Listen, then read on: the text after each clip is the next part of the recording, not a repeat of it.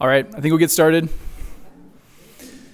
Last week, I feel like it's already like feels almost like it's like end of school is happening. This is like the end of like our Wednesday classes, and then it's gonna be summer break. Um, I don't know. It does. Weather's changing. Seems exciting. So um, let me pray while we start, and we'll jump into um, some scripture. But dear God, thank you so much for uh, this time that we can all come together and um, yeah, as we've been able to really pray um, for all of our neighbors, for the hundreds of people that live around us. And uh, God, we just pray that we can, yeah, end well, that we can, um, yeah, grow closer together um, as a body of body of Christ, but grow closer to you too, Jesus, and that we can um, be used by you to be ambassadors to bring people into your kingdom. name we pray, Jesus. Amen. All right, we're going to look at Ephesians 4, verses 11 through 13. I want to like move this down and sit with you, but we'll just do it like this. Ephesians 4. Yep. Verses 11 through 13.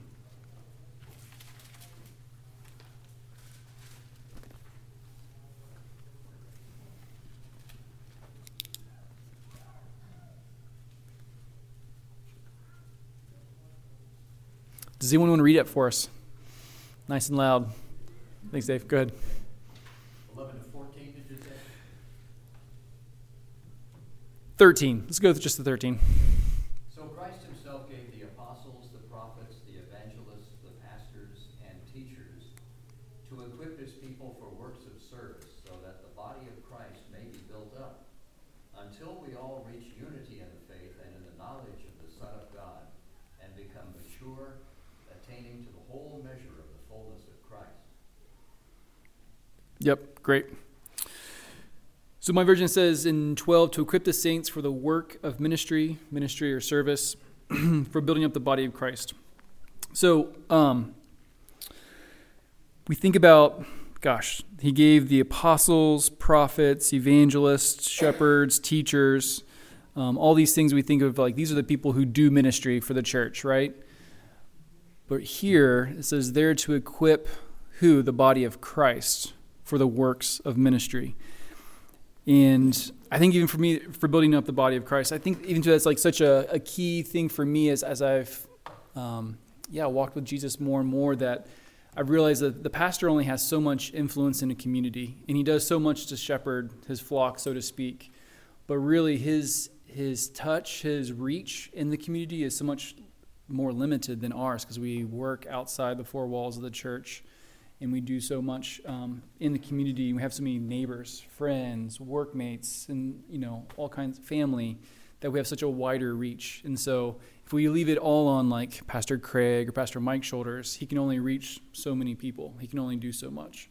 But if we're all, but if, if his job is to equip the the body of Christ and that we're all equipped for this ministry, um, our reach is going to be so much far greater. And I really think that it's like the, the church should really be a, a place where we're equipped so it can be sent out to be used by Him. And you think, too, it's like the works of ministry. When you guys think of ministry, what do you think of? Time to change chairs. Time to share. when you think of ministry, what do you guys think of? Service. Service. Reaching out. Reaching out. It's great. You guys are awesome. Yeah, I think sometimes we think of like ministry and we think of like the pastor teaching, preaching, you know, something like some those like official roles of ministry. But I think you guys are right that there is like so much more. You think about Jesus going out and doing ministry, right? He did teach and preach, but he also had so many one-on-one conversations. He discipled his his 12. He had, you know, he touched the sick, he he mentored, he shared the gospel. You know, he did so much interpersonally. And I think that's a call for us as well to do. That is my devotional time. Let's all give a round of applause for Kim. She comes up. Thanks.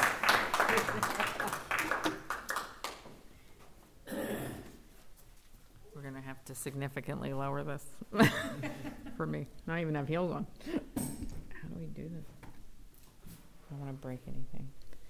Okay, can you hear me? Can you hear me? No. Okay.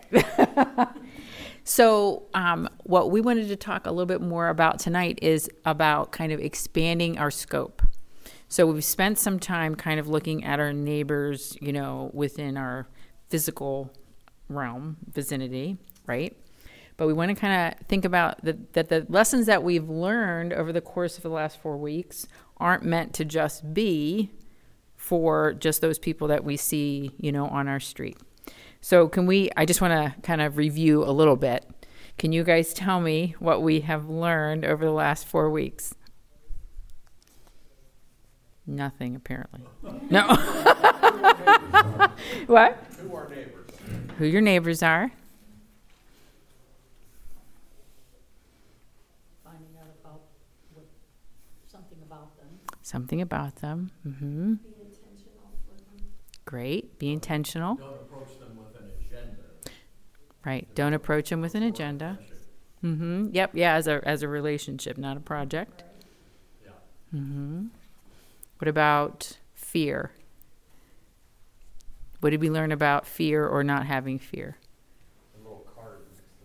Mm-hmm. Using scripture, right, to help us overcome fears, right? Using scripture to help us be bold, right? Um, what about making plan? Right? Like there is there is time to wing it, right? And there's also time for a plan, right? And also knowing when to do both. I feel like that's also somewhat of a nuanced thing that we are working towards. You know, some of us can be good at it, some of us, may not feel real comfortable, but you're going to work towards that, right? Um, what about sharing parts of ourselves?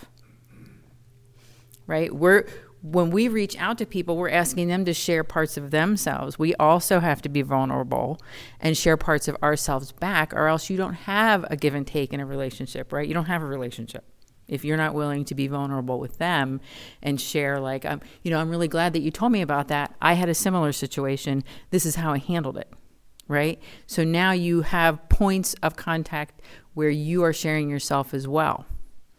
Um, we talked about getting creative right? But also keeping it simple right? So there's places for both of those because sometimes it makes sense to be creative and kind of go outside the box because you're going to have a greater impact and sometimes it just makes sense to just go over and bring them you know dinner. That's going to have as much of an impact if not more because you saw a need right? And most of that is what being neighborly is about right is getting to know people enough that you will be able to see their needs to not just the surface needs and but to their spiritual needs right? Because that's what we're going after right? So but it starts with physical needs or immediate needs. That helps us kind of you know get that i don't want to say foot in the door but that's kind of what i'm saying like it opens that door. But when we want to talk about expanding our scope we want to also be aware and look for these people that come across our, our path every day right? Um, so part of that is like, so there's a reason why God used the Good Samaritan story, right? As the example of what a neighbor is. They didn't know each other at all, did they? The Samaritan was just walking down the, the, the road. I almost said street. he was just walking down the road and came across a gentleman that was in need where other people had totally walked by. But that's the example that God says that's our neighbor. And we have to remember that that all the all of the lessons that we have learned here, we want to use in our everyday life as we see everybody that we come in contact with. Right? So um, I like to use the example of, of work. When I go to work, I always want to make sure that I know the janitor's name they're actually the most important person at your job, right? And they're often the most overlooked. But those are the people when um, we've gone through like three janitors for some reason um, at my job. I we moved down to uh, the homestead office, and within the year that I've been there, we've gone through three janitors. That was the person I would say, "Oh, you're new. What's your name? My name's so and so." You know, and get to know them. And then every time you see them, saying hi, make sure, "Do you need anything?" Because those people you never know when they're going to decide to open up to you. My front office people same same thing. The first person that you walk into at the front desk they're often um, maybe not the you know you see them every day and you just kind of go hey how you doing? And you don't make that effort. You have to make effort. Those are your neighbors. So just like we have like a grid for uh, your neighborhood think about your workplace or where you volunteer or any of the places that you find yourself on a regular basis i want you to think about that the same way do i have a grid of people that i need to get to know do I have cubicles where I work that I need to get to know? Right? And we're just going to use that same approach. I'm going to, you know, see who I know, see who I need to know. Right? Whose name don't I know? Go pick two. See if you can just be like, hey, I've been working over here and just realized I've never introduced myself. All right? So those are real simple steps to, to kind of include that. What about people when you walk down the street? Okay, those are also our neighbors, right? I don't know how people feel about giving money to the homeless, but I love to give money to the homeless. And I love to find out their name. And I tell them very specifically, I'm going to pray for you. I tell them my, my name. They are unseen people, right? They are often overlooked, or they're often like, well, I'm not going to give you money because you might use it for drugs. Why we always assume that, I have no idea.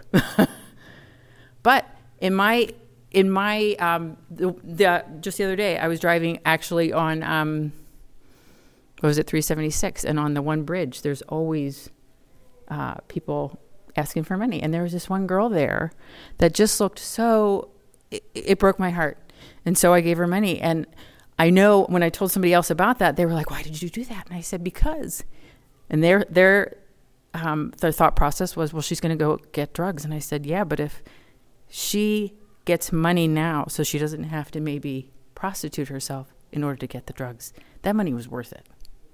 She was seen by Jesus. He just happened to use me to do that.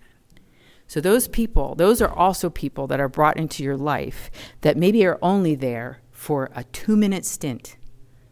But those two minutes could change their life they could see Jesus in a way that they've never seen Jesus. You, you would have that opportunity to say, I'm going to pray for you, and then continue to pray for them, right?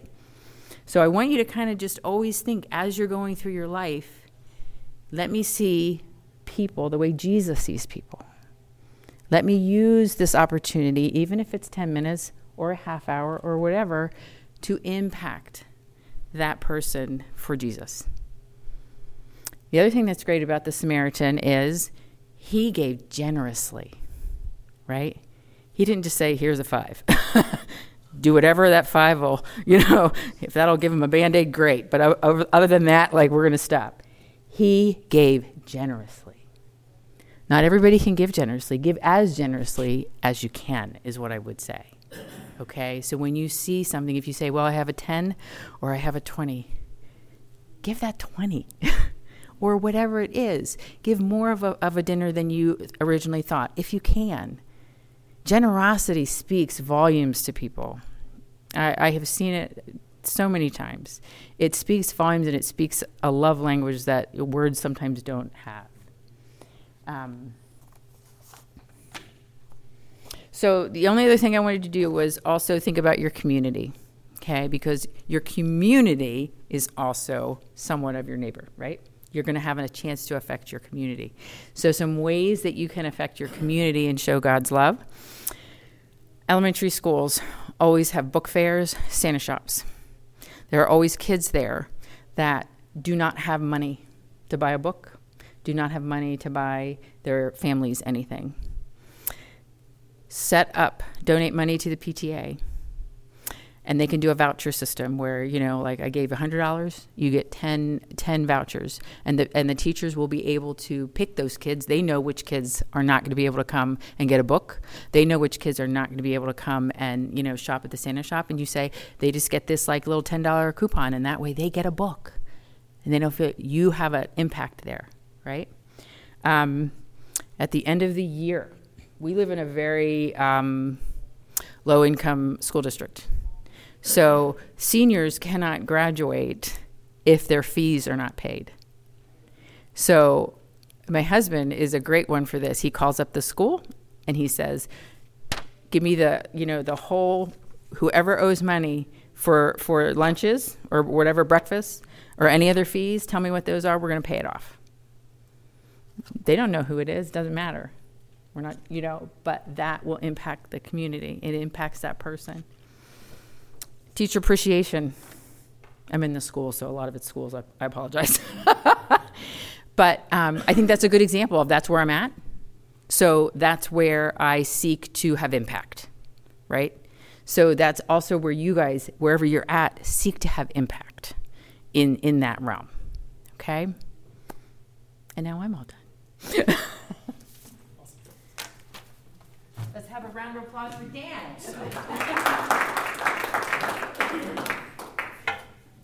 I'm gonna try this. I'm only talking at you, but I want you guys to talk at me too. So, um, I was thinking about. I was talking with Bob today about where do people socialize. Where, like, you can think about like sometimes. Sometimes we have a lot of like. I feel like sometimes the more we get involved with church, we can kind of insulate ourselves with Christians, and like where do we go to interact with non-Christians? Um, where are some places that you've been able to interact, um, or I guess even too, where do I guess I'm gonna back up. Where do people socialize these days?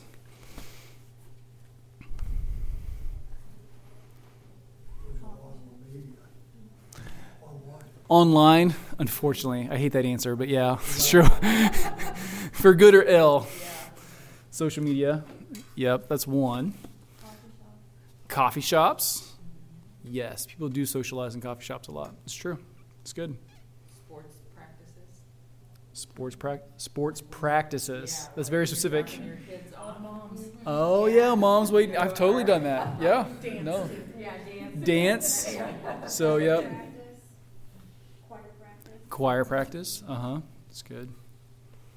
Yeah, Bob lived out before he moved here. He lived in Washington, and he would go to ci- cideries, places that make cider, um, and those were big social. A couple. There's a couple cideries. The, in there. yeah, Threadbare or whatever that is up there. Um, what is it? Hen Brewery up near there. Yeah, that's good. Good. Or like breweries. I was thinking like dog parks are, I bet, are probably one of the more social places because people love to talk about their dogs, right? That's it. Probably, it's probably if you need to have like practice having conversations with people and things like that. I bet a dog park is borrow someone's dog as long as it's like not a mean dog, and just you don't even have to have one, right? Caitlin's got a couple. But anyway, I think it's, it's good to like think about like, okay, how do I continue to like, so, you know, um, think about who our neighbors are and, and reaching out and expanding our scope of who our neighbors are. I also want to go through our the outline I gave to you guys via paper form and kind of talk through about um, give you lots of tools in your pocket or questions in your pocket to have ready so that we can have um, intentional conversations with people and help explore people are at spiritually. So um, that first little part there says sound barriers to sharing your faith. That you you guys will feel it as you want to move deeper in conversation. There will be a little pull in your gut that I'm going to take a step of faith and move past to do. You know, like for sometimes meeting someone on the street. Sometimes it takes a little bit to step out and say hi to someone on the street and to initiate a conversation. Um, sometimes I'm on, on, if I'm on campus and I'm like wanting to share with someone, I'm gonna be like, "Hey, could you help me out real fast?" But it takes me a little. I gotta. I gotta have a little bit of initial strength to move past that one. So that's the first sound barrier of initiating conversation. So just walking across the street and saying hi to the neighbor who's mowing the yard, that will take. You'll feel that. Um, the, the second one is then when you're having a conversation to move it from just a conversation about the weather or sports to like more personal and even to like a spiritual conversation. And then you'll feel that again moving from a spiritual to a gospel conversation. You'll really feel it when you're in a gospel conversation and you ask and you bring them to a point of decision. Oftentimes we can share about what the gospel is, but then we're like, is it do you think this could be true for you? That also will be I've had people kind of lay up on that one and not bring people to point of decision, which I feel like everyone deserves that, that point of decision.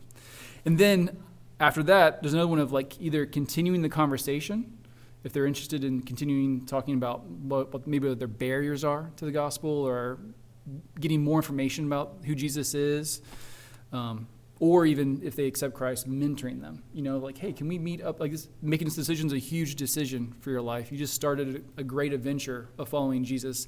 Can we meet up and give you a little, you know, a Bible and how you can walk with Jesus and some of these follow ups? And so, as you continue to move down the line, just know that there will be steps of faith that you'll take kind of repeatedly in that. Does it make sense?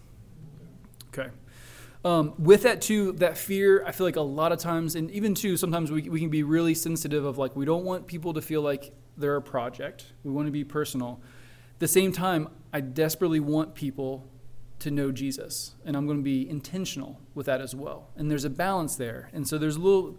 What's really helped me is this quote from Keith Davy says, "Exploring with genuine interest and concern doesn't threaten relationships; it deepens them."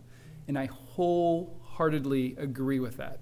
If I truly move towards someone with genuine concern and interest, they they pick that up, right? I'm, I'm I truly want to know where you're at, where you're coming from, and if I can have the opportunity to share Jesus, they'll they'll they'll pick that up. Where I've been on, I've been like go like on the beaches of like Panama City Beach during a spring break. You know, people students are just partying, going crazy. Where and then like I intentionally do like a spiritual survey, transition to the gospel, share it. But it's it's kind of like I'm interestingly curious. You know, I'm like asking questions, I'm making it a conversation the whole way.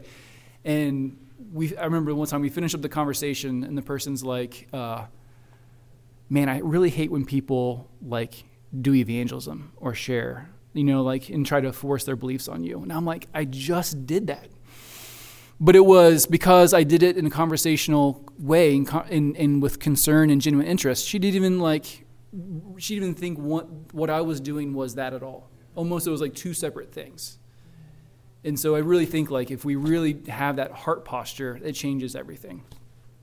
And two, I really want to like press in about having you guys having even think about the Ephesians four and the the body of Christ doing the works of ministry. That really with that being personal evangelism. I feel like a lot of times we can just invite people to church or we can ask to pray for them. Both are great things. Great things. But I, I think having personal conversations about where they are with Jesus and sharing is gets you so much farther down the road. Because you can invite people to church, but if they don't come, they're not going to hear. And sometimes not always the gospel's super clear, or they might drift. You know, like I, brought people to like services before evangelistic services, and the preacher's going, and it's like this is so good. It's so the clear gospel's so clear, and then my boy's falling asleep. You know, where it's like, okay, that's this is great, but if I have a conversation with him and we're eye to eye, he's we're going to be engaged, right, in that conversation. Um, same thing with prayer. I can people might be appreciative that I'm praying for them, but if I'm just, um, but if they have all these barriers in their mind intellectually that they don't, they doubt God and they doubt that He's real or the Bible is reliable or things like that.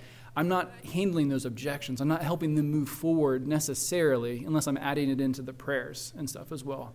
So church, I mean, so church invites are great, especially if you take them and then afterwards, hey, I would love to grab coffee and hear what you thought about church. Did it make sense? Was there questions? What was weird? What was not? Um, or even two, following up with prayer and then making those prayer requests, because oftentimes prayer requests, we'll talk about this in a second too, um, surfaces felt like unmet needs. And so then we can follow up like, hey, I've been praying for your job. How's that going? And then we can, hopefully that will help us continue the conversation to go deeper in that. Make sense? Questions? Okay, awesome. Keys to exploring. So there's two things. Um, one is questions, asking good questions. Question, question, questions. Even like, how are you? And people like saying, okay. It's like, well, there's a little bit more there. You know, if it's not if it's not good. Um, and you're looking for there's four things there: common ground. So, for instance, um, if you does anyone come from a Catholic background?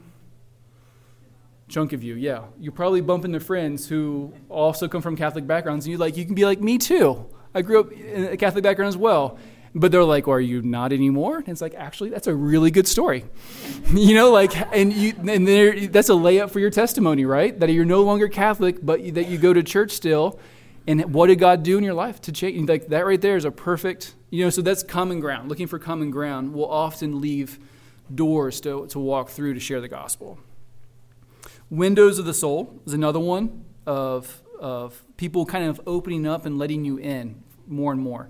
I was talking to someone during an ultimate frisbee game, another dad, and he opened up about um, experiencing a really traumatic divorce when he was younger. His you don't need details, um, but just it being really hard. But he opened up and it was like, oh, that you know.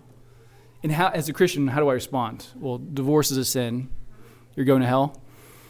No, like of course not, right? Like it's it's like oh that was really hard, you know. And I was able to ask more questions about kind of what that was. And he's remarried now, and so it's like how did you how were you able to trust again, and what did that look like? But then we started talking about real heart level things, which really opened up about that. So looking for windows of the soul is great. Traces of the spirit. Um, I, was, I was talking to that same same dude, and uh, he had not been a part of church for the, probably the last decade, and I was like man, I was like, do you do you miss it at all, or do you not miss, or is it or is it totally fine? He's like, you know, sometimes I do miss it. Sometimes, sometimes I do miss it, but it did. But it's like, oh, okay, he's opening up. Like I see traces of the spirit that he still has a desire in his heart for more than just this life. So those those are great opportunities when you see traces of the spirit. Sometimes you'll see people like, man. I've had people like, man, I've, I've always wondered what Christians believe, but I really never had anyone tell me. Can you can you tell me? And it's like, well, that's just God's throwing you a softball because it's like, you know, God's working that person's life so, so much. It's crazy. And then unmet needs, um, which I talked about earlier. But even I was listening to the radio on the way to work today, and um, the most, you know, they talk about chat GBT or artificial intelligence. People ask questions and stuff. Have you guys ever done that? Ask AI questions before? It's it's kind of it's kind of eerie, but it's interesting. Um, but the most asked question, what do you think one of the most asked questions is? Do you believe in God? Yeah, I asked I asked him that, the AI. He said there's many views on that. I asked for a meal plan the other day. A meal plan? It gave me like a list of everything with ingredients, how to cook it, and it was like, okay, well, that's just weird. That's wild. Yeah. One of the most asked questions is what is the purpose to life? And I think even too, if we can have good intentional conversations and stuff, I feel like people are hungry for purpose, especially in our Western society, with so many people on social media. I think without Christianity, without a belief system, man, how, what is your purpose?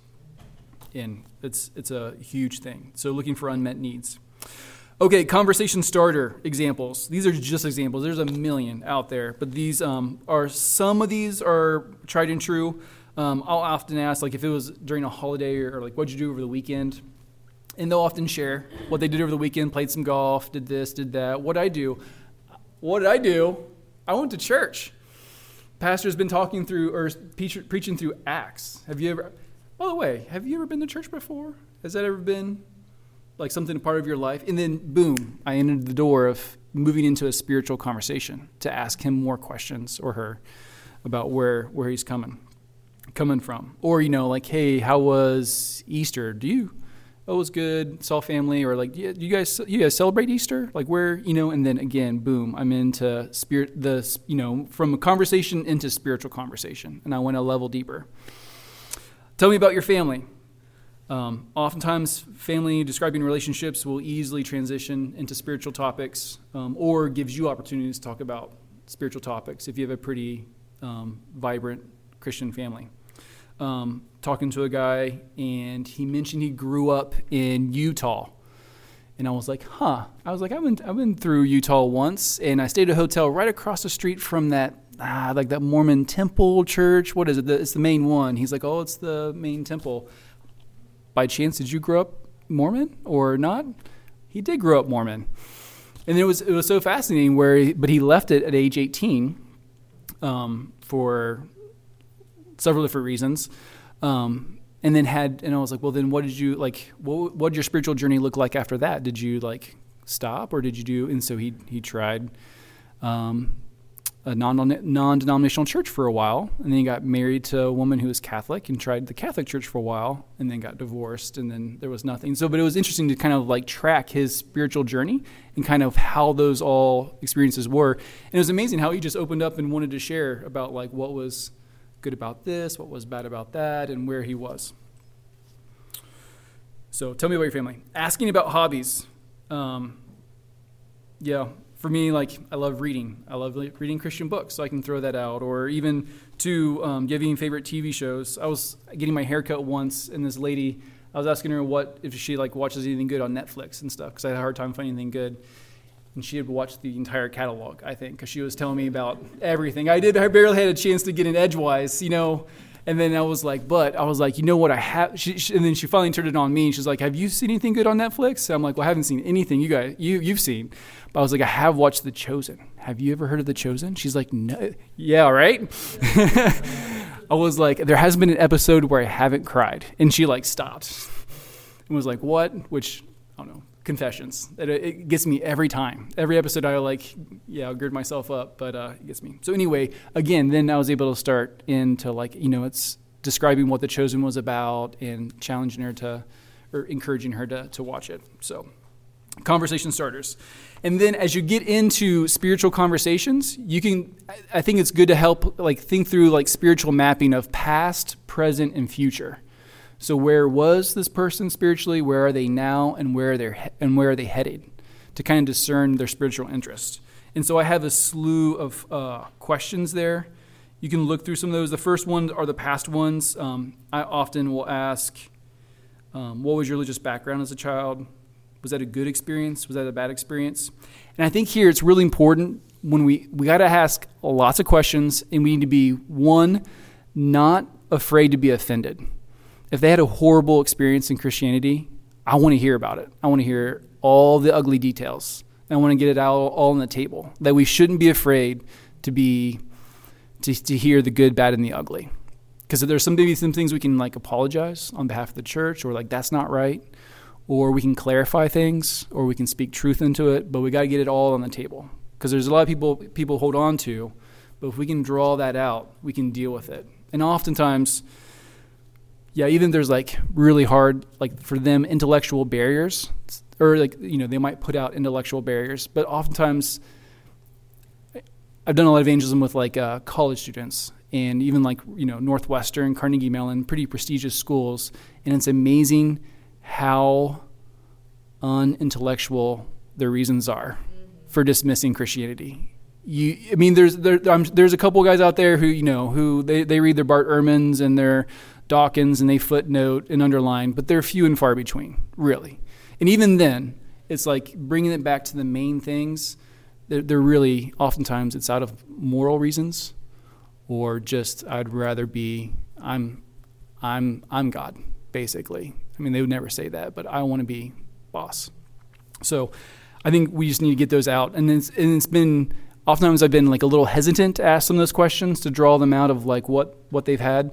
But then I've been like, oh, that's, that's your objection? Oh, okay. Like that's, it, it can be not quite as intimidating once you get into it. Were you ever involved in a church or community of faith? Um, what led you to change your beliefs if they've been one thing and different? Um, what have you tried in your spiritual journey? And then exploring present attitudes like where are you now? How do you feel about that? Do you desire more? Do you have a spiritual belief of any kind? Uh, do you have any belief in God? The life after? Who do you think Jesus is? What led you to believe that? Even to kind of gauging interest, like on a scale of 1 to 10, how would you rate your desire to know God? I mean, you can say that a little bit more naturally. It's like, do you have like a, you know, look in the future, do you have a desire to know God at all or, or not? Would you, you know, if it's someone younger, like when you have a family, do you desire to raise your kids in the church or do you like really not want to do that at all? You want to like, and what would you do? What would you, you know, even kind of asking some of those questions. And then future direction. Do you think you're moving towards God, away, away from God, or staying about the same? Which is always a fascinating question. What direction do you want to move? Are you satisfied with where you're at spiritually?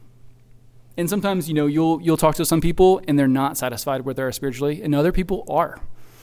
And so that's sometimes those are those are dead end conversations, or they're like, I I can't move the ball forward right now, and I have to wait for the spirit to move, for situa- circumstances to change in this person's life.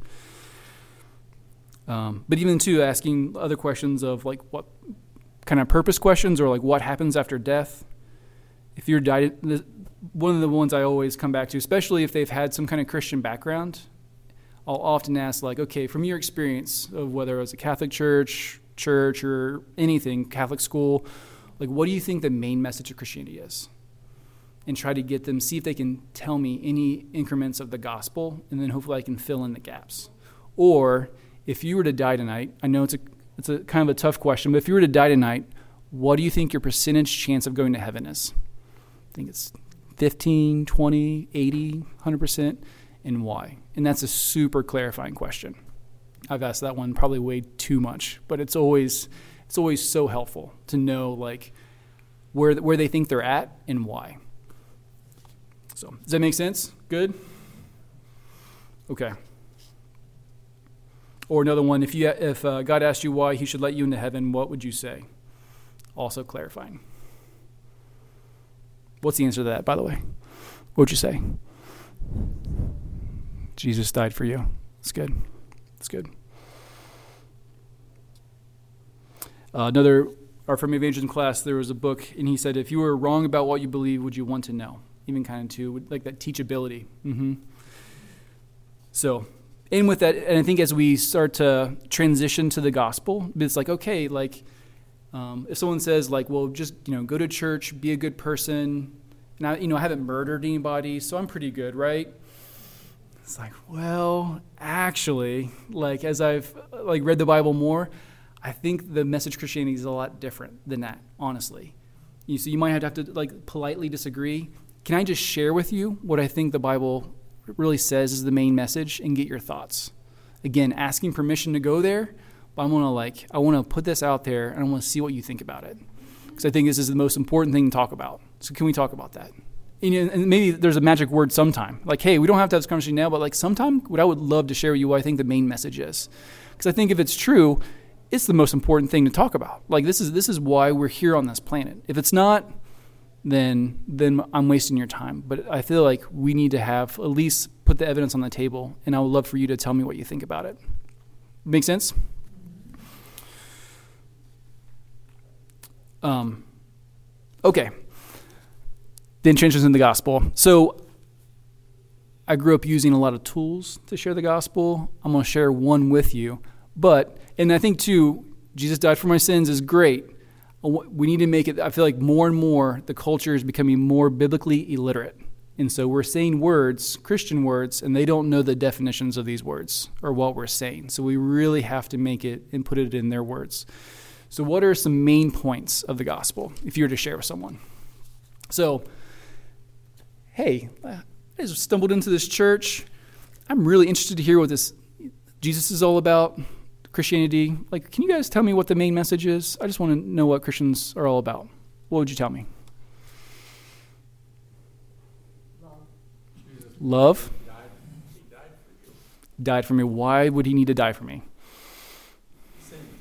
Sins. Sins. That's, I've never heard that word before. What's a sin? Is that murder? I haven't murdered anybody. Rape.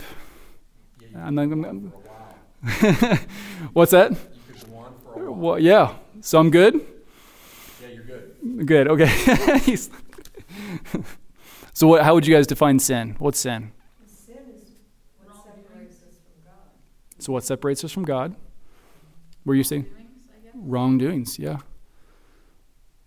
Well, they gotta feel a little guilt. I mean, if you're talking to somebody, everybody feels a little guilt about something. It's not Okay. That's good. Have you ever felt guilty about something? Huh. That's a good question, actually. Yeah. Have you ever felt guilty about something? What'd you do? I mean, if you won't mind sharing, I'll tell you if you tell me. That's a good one. Even using their own morality against them. What's what do you think is right and wrong? Have you ever gone against that? You think stealing's wrong? Have you stolen? Huh. Have you lied? If you lied, what's that make you? A liar. Right?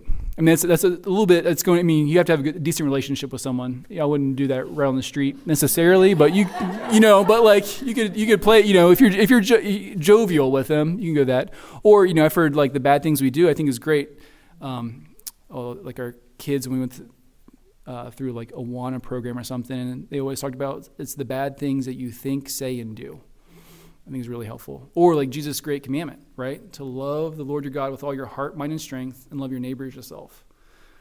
I sometimes I unpack that, and it's like, well, have I loved God with my entire being? Crap. have I loved my neighbor as much as I love myself? I'm I'm 0 for 2. 0 for 2. And so even like but but if we don't hit that like really bring out that we're fallen in need, they're gonna they're not gonna see a need for the gospel. So I think that's real important to really like not not you know to really and put ourselves in that same camp that we are desperately need of what Jesus has to offer because we we we fall short in so many ways. Make sense? Any other comments? We're good. And then so so we talk about sin, and then okay, why did Jesus have to die? That's probably another great question to ask. You know, you've heard that Jesus died on the cross, right? Why did he have to die? Why was a death necessary? What would you guys say? wanted to open a path to his Father, God. That's why Jesus died, Mm-hmm. pay for the sins we did that we, we weren't capable of doing. Yeah. He did for us what we could not do. Without that, we can't commune with God. Yeah. So you get that that bear the consequence. Consequences of sin is death or separation from God. And so how do we overcome that barrier? Well, Christ lived that life that we couldn't live. He lived a perfect life, right? He didn't sin, so he didn't deserve death. So he was able to die for us. He's God. His death has an infinite value. He paid that way for you and for me. And to you think about God's love, what's the greatest demonstration of God's love is that He would sacrifice Himself for us. It's crazy. I mean, when people actually like the light bulb comes on, they're like, "What?" I was talking to um, when I was overseas. I would share a lot with Muslims, and they couldn't get past that. They almost they almost rejected it because in the honor shame culture, it was like someone who has the most honor of anyone would take the place of greatest shame. It's like crazy. So it's really really helpful to to glean that out and make that abundantly clear for him. So always get worked up for it. Sorry. Uh, okay, so I have some knowing God personally booklets up here, the four spiritual laws that kind of outline. Sometimes it's really helpful too. Is I'll like at least share one Bible verse, or I will go through. I, oftentimes I'll just go through the whole thing because it helps me to stay on track, especially if they're like asking about aliens or things like that, I can kind of keep it on on. Um, I can get kind of bring it back to that as well. But on your phone, I, I have it in here. Like, uh, the God Tools is an app on your phone, and it's getting better and better and better. On it are tools that share the um, the gospel through Bible passages and diagrams. But then on that as well, there are um, there's a section on there called questions and so if people have barriers of like, is the Bible reliable? How do we know Jesus is who he says he is? What about science? All these kind of questions. There's little articles on there. They're about, I would say, probably like if they're in on pages, maybe three or four pages, so pretty readable. But but footnote a lot of great stuff. And so really can those are great conversations of like actually have a great article, quick article, can I send it on you? Send it to you, and I would love to talk to you and see what you think about it. Again, I want to I want to present evidence. If it's if it's a bunch of baloney, tell me. But like, let's have a conversation about it because it's worth having a conversation. Um, on that as well, there's even some. There's another little tool called Openers, and it's just a bunch of these um, introductory questions that help drive the question. And it's you know there's little topics on holidays, um, family, all kinds of questions that you can kind of have in your back pocket to like, hey, I've been thinking about this. What do you think about X, Y, and Z? And ask questions. So that God Tools is getting just better and better as a resource for you guys to become experts and being able to share the gospel personally. And two, I've often have a lot, a lot of times, even overseas with Muslims, I'll have them download it and just put it on their phone, and then they'll have they'll have it access to the gospel, to the articles, to all kinds of stuff. And so it's been a great tool for them just to have. Dan, Yes. there's also, it's called gotquestions.org. Mm-hmm. Is another good one, um, What's it called? gotquestions.org. Got questions. Yep, it's great. And you can, um, just a lot of really helpful, again, more helpful. It's really, really good. So, there's a couple good resources for you guys. And then you can see that spectrum down there. I have like a negative 10 to a positive 10. And so think about the zero as someone, like from the negative one to a one, as someone becoming a Christian. And so you will meet people all along the spectrum. As you talk to people, I can run it to 10 people and I might people meet people in 10 different spots. There might be someone who's really far away from Jesus. He's really hostile. He's a negative 10. I might meet someone who's a negative one. They're really close and open and seeking. I might meet one someone who's like a two, who's like maybe a newer believer, but just immature in their faith. And so, our, as we are doing the work of ministry to the body of Christ and trying to bring people into the body of Christ, our I think ultimate goal, like successful evangelism, is not always like winning converts. Some, I think ultimately, ultimately, it's being faithful. That I'm taking the step in the power of the Holy Spirit to present the claims of Christ and leaving the results to God. And my, my prayer would be that I'm moving someone forward. Maybe it might be a, a negative nine to a negative eight. That I made him think about things that he didn't think about before. Maybe I presented a gospel passage or a passage from the scriptures that he maybe he's never read before. And, and I'm praying that God's going to haunt him with that passage or help him move forward. You know, that like sometimes, like, sometimes having a conversation with Dan Davis is a little jarring, and that hopefully that night he's staring at the ceiling. He's going to think about, man, you, like, you know, sometimes you replay things in your mind that, that God will use some of those scriptures, his word, to impact him and to move him forward in that progression. And so just being faithful is being successful. I've had times where I've had conversations and they did not, I don't know if they moved the needle at all, but I was like, okay, Lord, I was faithful. I was, I was used by you to be an ambassador for you and be a witness. And I, I was excited that they now understood more of the gospel than they did and that's that's successful. Okay, last thing I want to do is this pie chart is like maybe another representation of all the people that you meet. You're going to meet people in different parts of the pie. Some people will be hostile. Some people will be resistant. Maybe they're belonging to other faiths, faith backgrounds. Maybe a larger proportion will be indifferent to the gospel. They're just apathetic. And then you'll meet some people who are open, some people who are seeking, You'll meet some struggling believers and you'll meet some growing believers. So, key here, I think, to evangelism these days is questions. So, if you were to meet someone who is hostile to the faith, really just angry to God, what are some questions you could ask him to draw him out or her out?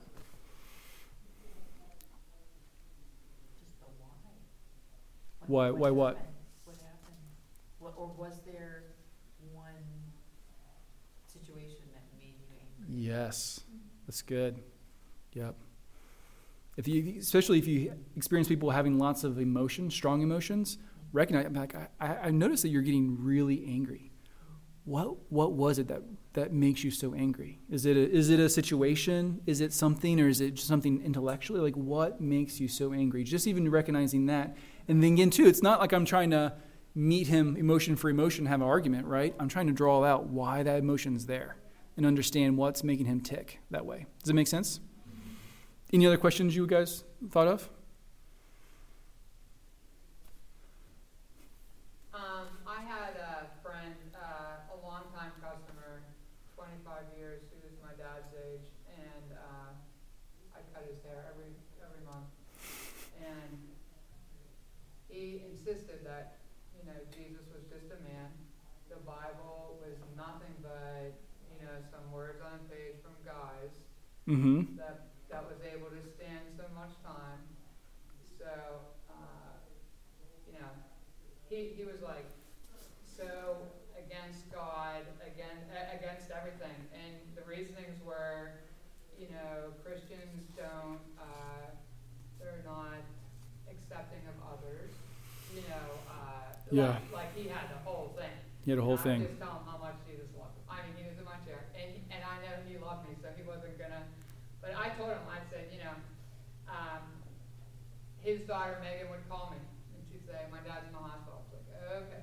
So I'd go, cause you know, the last couple years of his life, you know, no, like he knew where I stood. I'd go in the hospital, take care of him, you know, wash his hair, clean him up, Oh wow. give him a haircut and stuff like that. And that's just showing love. And Mhm. that's just, and then at the end, and And even the girls, they work at the hospital, I'd be like, Don's up the hot, he's in room so-and-so, we gotta go take care of Don. And then I'd say at the end of it, can I pray with you? Yes. Wow. It's amazing when somebody of such opposition to everything, if at the end of uh, our time together, I would, I would say, Don, can I pray with you? And He'd say yes. And his daughter Megan called me at the end of his life, and I brought Carl over with me to his house, and I took care of him, and, you know, it just reminds me of, you know, what is love? Yeah. Love is showing somebody that no matter what you are, you know, whatever you're thinking, I'm going to demonstrate something that Christ, because it would have been very easy for me to, you know, but, Yeah. and I'd tell his, his girls, I'd be like, your dad, if he wasn't working me over, because every time he'd come in and talk about Jesus and about politics, I'd be like, oh. yeah, but, you know, I said, if he wasn't working me over, I knew he wouldn't be okay. But in the, in the end, he's sitting there, his whole world's falling down on him. You know, it's like, hey, can, uh, can we pray with you, Don? Carl, you know, wrapped around him, we were praying with him. That's But, awesome. Do I know? I don't know, you know, I, Yeah. but it, it's just. That's great. Not to have that fear, and even if they're different than you, doesn't matter, because you'd be surprised. They could be like not, not believers, and if you say, can I pray with you? And, Yeah. you Absolutely. Absolutely. And what testament to your guys is like continued love to him and stuff that that that broke through. That's that's amazing. Okay, someone who's resistant to the gospel. What are some questions you could ask this person? So let's pretend they come from a different faith background and are pretty, you know, firmly planted in a different faith.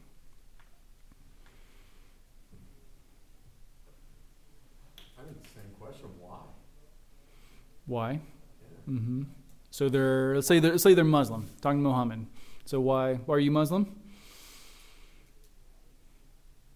That's a rough one.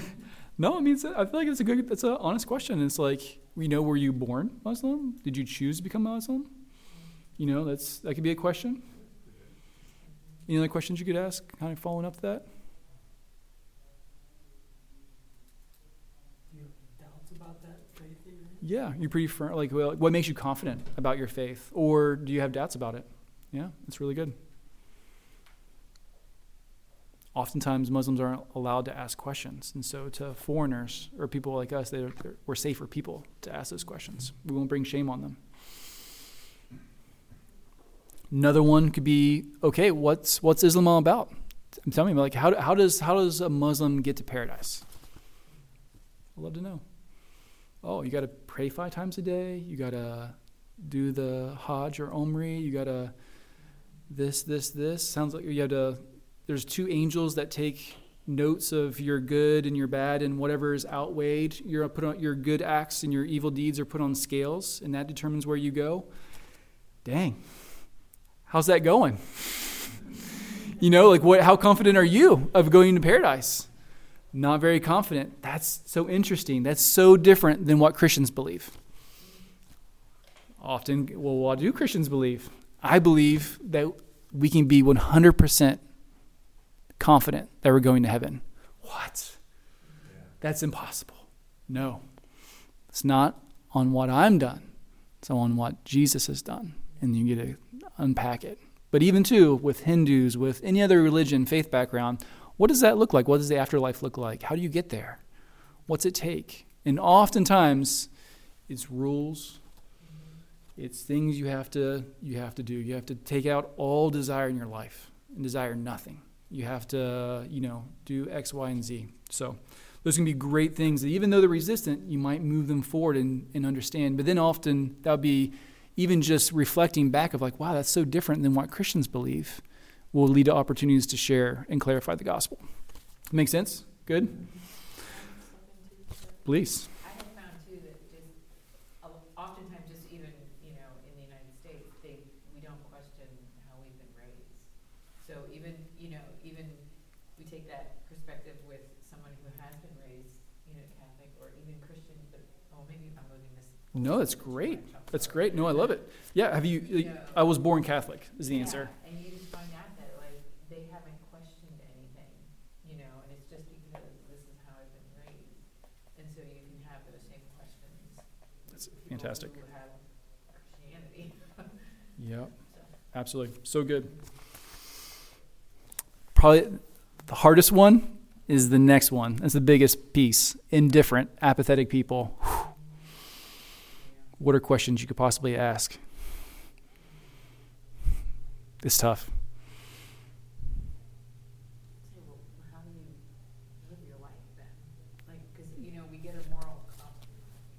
You live by a moral com- compass. And Yeah. Usually is related to God. Like, so, what do you use as your moral compass? Or So moral, what's your moral compass? Mm-hmm. You mean anything else? It's your map of the way you live life, Yeah. Mm-hmm. what leads you. Yeah. Because, you know, a lot of people are just like, ah, he might exist, he might not. I really don't care. I'm doing my own thing, right? So that's it's tough because it's like, how, how can we politely be smelling salts to people like this? You know, of, of having questions of purpose, meaning, morality, potentially, that hopefully that will God could use to bug them. Um, That question Yeah. you brought up about, if you're wrong, do you wanna know? That might be it's great. there where, hey, that's your feeling, say you're wrong, do you wanna know the truth?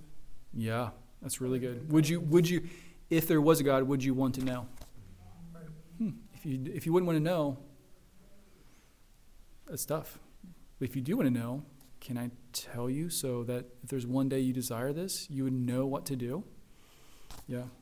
Or even too, if it's like asking about if it's true. Like I'm, you know, as a believer, I find so much purpose and meaning in living my life for God. And ultimately, this is what this whole world is all about: is centered around God. If it's true, it has such eternal significance. Does that does that scare you at all, or does that, you know, would you know, kind of like then would you know, like this is the reason you're here on this earth? I think is because God put you here so you could have a relationship with Him. If that's true, would you want that or not? You know, I feel even that hopefully, hopefully, trying to give them something to to to think about. Any other questions or thoughts? Things like that. It's, it's a tougher one. Uh, what if someone's open? They're open. Maybe they're not like necessarily seeking, but they're like, yeah, I'm, I'm kind of open to spiritual things. I'm not, I'm not against it. I'm not necessarily apathetic, but uh, you know, maybe they're not like pursuing things, but they're open. What are some questions you could ask for those folks? what would you want to know? What would you want to know? Yeah, it's, it gets a little bit easier now. Yeah. What's You the need- top question, or what's you Yeah. know, what's the Yeah. What will hold you back from pursuing, you know, things that you're open to it? So, like, you know, do you do you know? Do you know what Christianity's about? Like, have you had experiences to it? What- Debbie, what you going to say? Yeah, I I just think if they're open, then that's, it's much easier to witness to them and talk to them about your way. Yeah. You know what I mean? Like, I've had really hard times and, you know, this is what got me through it. And I just had that peace that I, and I knew it was from God, you know, and just, then you can talk Mhm. Yep. Absolutely. Absolutely. I think sinking's in that category too, but even more so because they're asking questions. You'll see these people asking you questions. What's this? What's that? Why is that?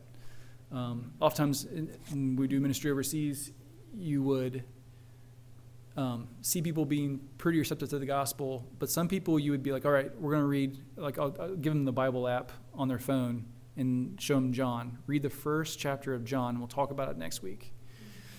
Some of those people were maybe more open and they didn't read it, but they would meet next week and then read it with me.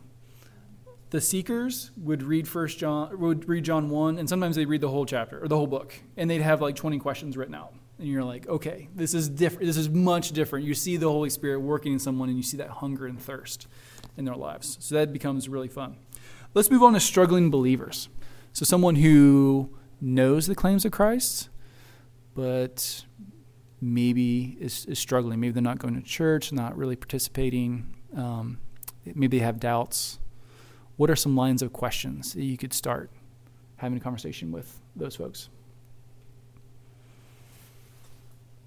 Asking them what is making them struggle. Yeah. Showing them that you care Mhm. about them about it. Yep asking about the barriers, asking about the obstacles. What other questions do you do?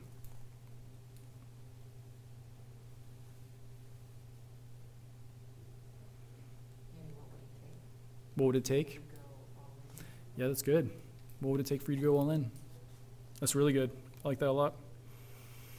And two, I think even with like the struggling or even moving into growing believers, it is like how do we come alongside people and help them not only do we want to win people to Christ, but we want to bring them to maturity where they can where they can now go out and do ministry and, and multiply themselves. You know, where we bring people to a mature faith where now they're able to multiply. Uh, quick story, I think I have time. Um, met a freshman in college. His name was Matt Markwell. He was the coolest, nerdiest kid you ever would meet. And he loved Jesus. He got involved with our ministry. We taught him how to share his faith. And he ran with it. He had two roommates. One was Mike, and he was a frat star. One was Steve, and he was like the quiet atheist type. Um, after about a year, both of them came to faith. Crazy stories. Um, Mike, it was messy out of moving out of the fraternity and walking away from that whole lifestyle and all those people in a lot of ways. Um, Steve, we saw kind of like his personality come alive, you know, because he kind of came out of his shell. Uh, Steve saw his, Matt discipled them, helped them grow in their faith, helped, and they, and they had a huge passion to share their faith as well. So Matt, Steve, so Steve shared with his twin brother. He accepted Christ. Steve went with me and did ministry. We saw a couple more people receive Christ. Steve did lots of sharing on his own and saw several of those people accept Christ. Pook told his best friend to get a bus ticket and come see him, or they weren't friends anymore. I wouldn't recommend that. the guy was like, he was down in, we were in Chicago and he was in down in IU, and he took a bus over the weekend. Mike shared the gospel with him. He accepted Christ. Um, that guy went on to join full time ministry. And then his younger brother also accepted Christ, and then same kind of things. And so you kind of see that if we can win some and build them up in their faith and grow them, I feel like college is a unique time, but this can still happen anywhere, any, any way. We see this in the Gospels and the Acts and stuff like that. You kind of see some of that multiplication happen. So, who are the people in our lives that we can put our arms around and help grow, take with us, model model what it looks like to, to love people well, model sharing and having those personal conversations, and then helping them grow in their faith to where they can do that as well. Questions, thoughts? Anything? Gets me jacked up. I love this stuff.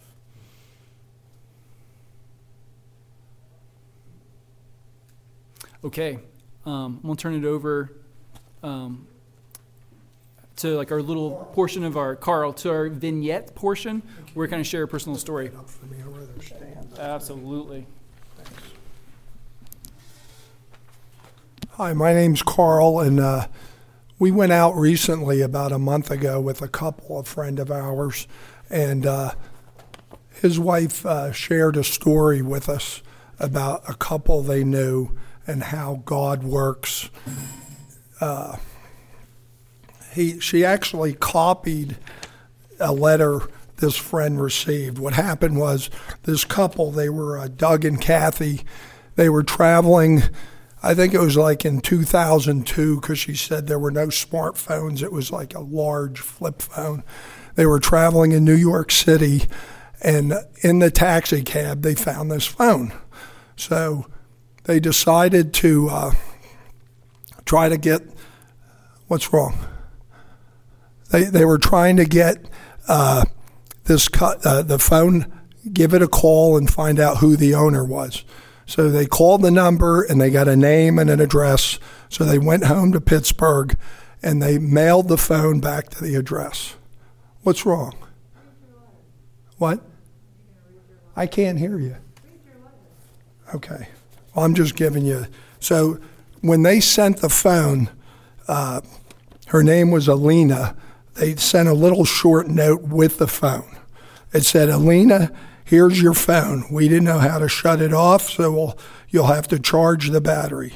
All we ask is that you listen to the tape. Jesus is coming back soon. We need to be ready.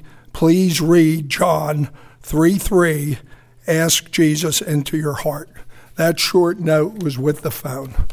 So, seven or eight years later, in like 2010, this uh, Doug gets a letter, and it says, uh, "Some years ago, while I was in New York City." You found a cellular phone in a cab and sent it back to me with a small note asking me to read John 3 3. You also sent a tape regarding the book of Romans. I've included the copies of the envelope of the items they came in, as well as a copy of the note, so that you can verify the authenticity of my testimony. You sent the envelope to Alina Marlowe, but my real name is Alina something else. Marlowe was the last name of the roommate at the time, so she was living with a roommate. While you do not know the circumstances of my visit to New York, I now feel compelled to let you know the impact of your obedience to the Holy Spirit. I have kept your envelope and your note as keepsakes and small treasures, knowing one day I would gain the courage to share with you in more detail the impact of one person sharing Jesus with a total stranger by the simple act of kindness in returning a cell phone. I am certain that at this very moment, while you're reading this letter, the particular circumstances of your life over the last seven years may have been trying you by fire. However, is it important for me to let you know that no matter what your circumstances have wrought, I am the fruit of a seed you planted in New York City in the summer of 2002. What you do not know is that I was a stripper on a temporary assignment from Los Angeles at a strip club in New York City for a lot of money. Stripping was my profession. It paid extremely well and afforded me the lifestyle I felt I deserved, all the while knowing my soul was being tormented by evil forces that appeared to be outside of my control. Through a series of circumstances, I came to see your note and the tape you gave me a hand pulling me out of the ocean of despair and a life of sin.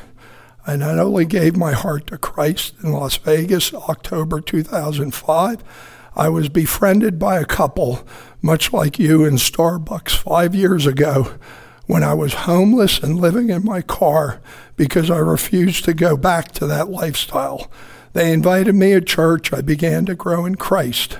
I got a job and I also became a stable, productive Christian, Christian witnessing to other strippers and women who had been broken by a life in the clubs and prostitution.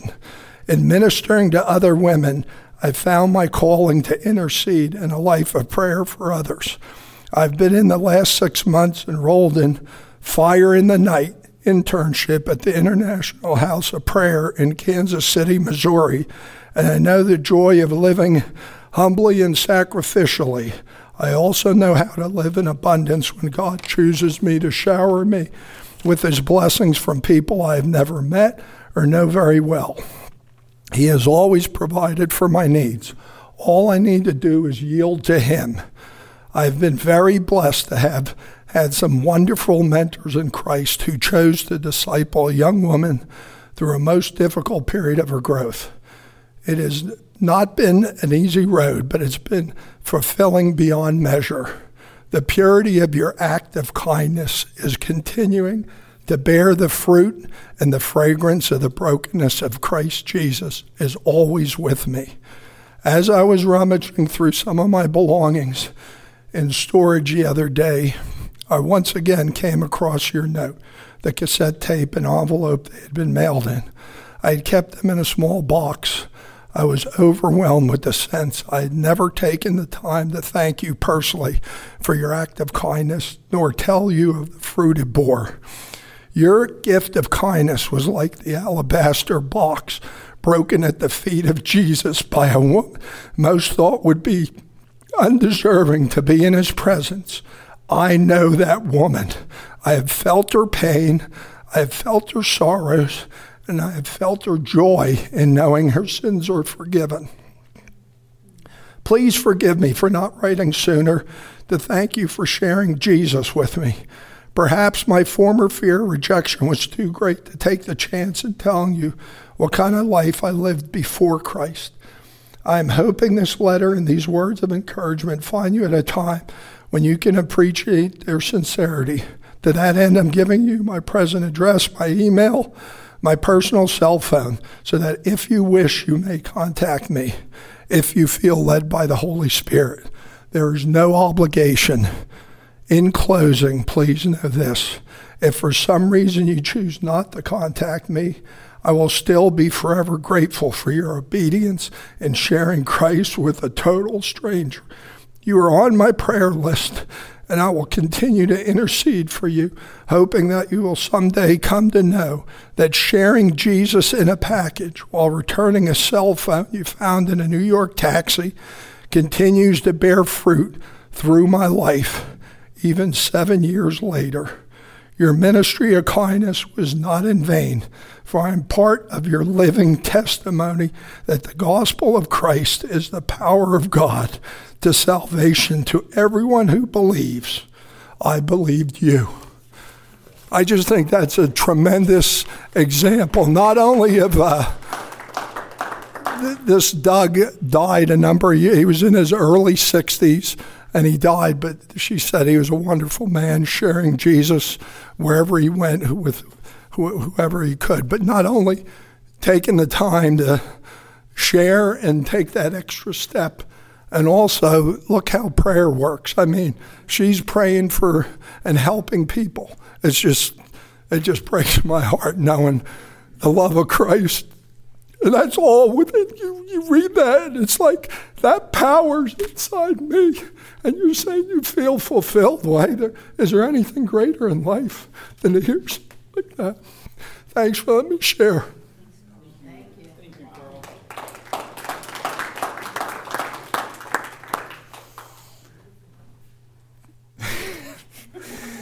That's a great thing to. What more is there to say, Debbie? That's it that is that is it, Carl. We should just start it in with that. Drop the mic and let's all go out. Let's all go out and talk to people about Jesus. Um, let me just. I mean, I just feel heaviness just to pray. What was that lady's name again? Alina. Alina. Alina. And then what was the man's name who sent the phone back? Doug? No, Doug. Dear Jesus, we just thank you for man the example that Doug left us of of sharing the gospel with whoever in anywhere, any place. And thank you, God, that you reached Alina and changed her life in a radical way.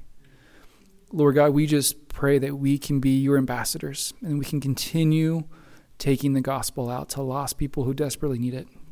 Jesus said at the end of that Good Samaritan thing, to, to you know, who's our neighbor to, to go and do likewise. And Lord, we, we may go and do likewise. So we just praise you, Jesus, for the power you have um, your Holy Spirit's power, and it lives inside us. And uh, I'm a weak man, but you are great, Lord, and you can use each and every one of us. So I just pray that you give us the confidence to step out and take those small steps of small steps of faith to reach others. Thank you, Jesus. Amen. Amen.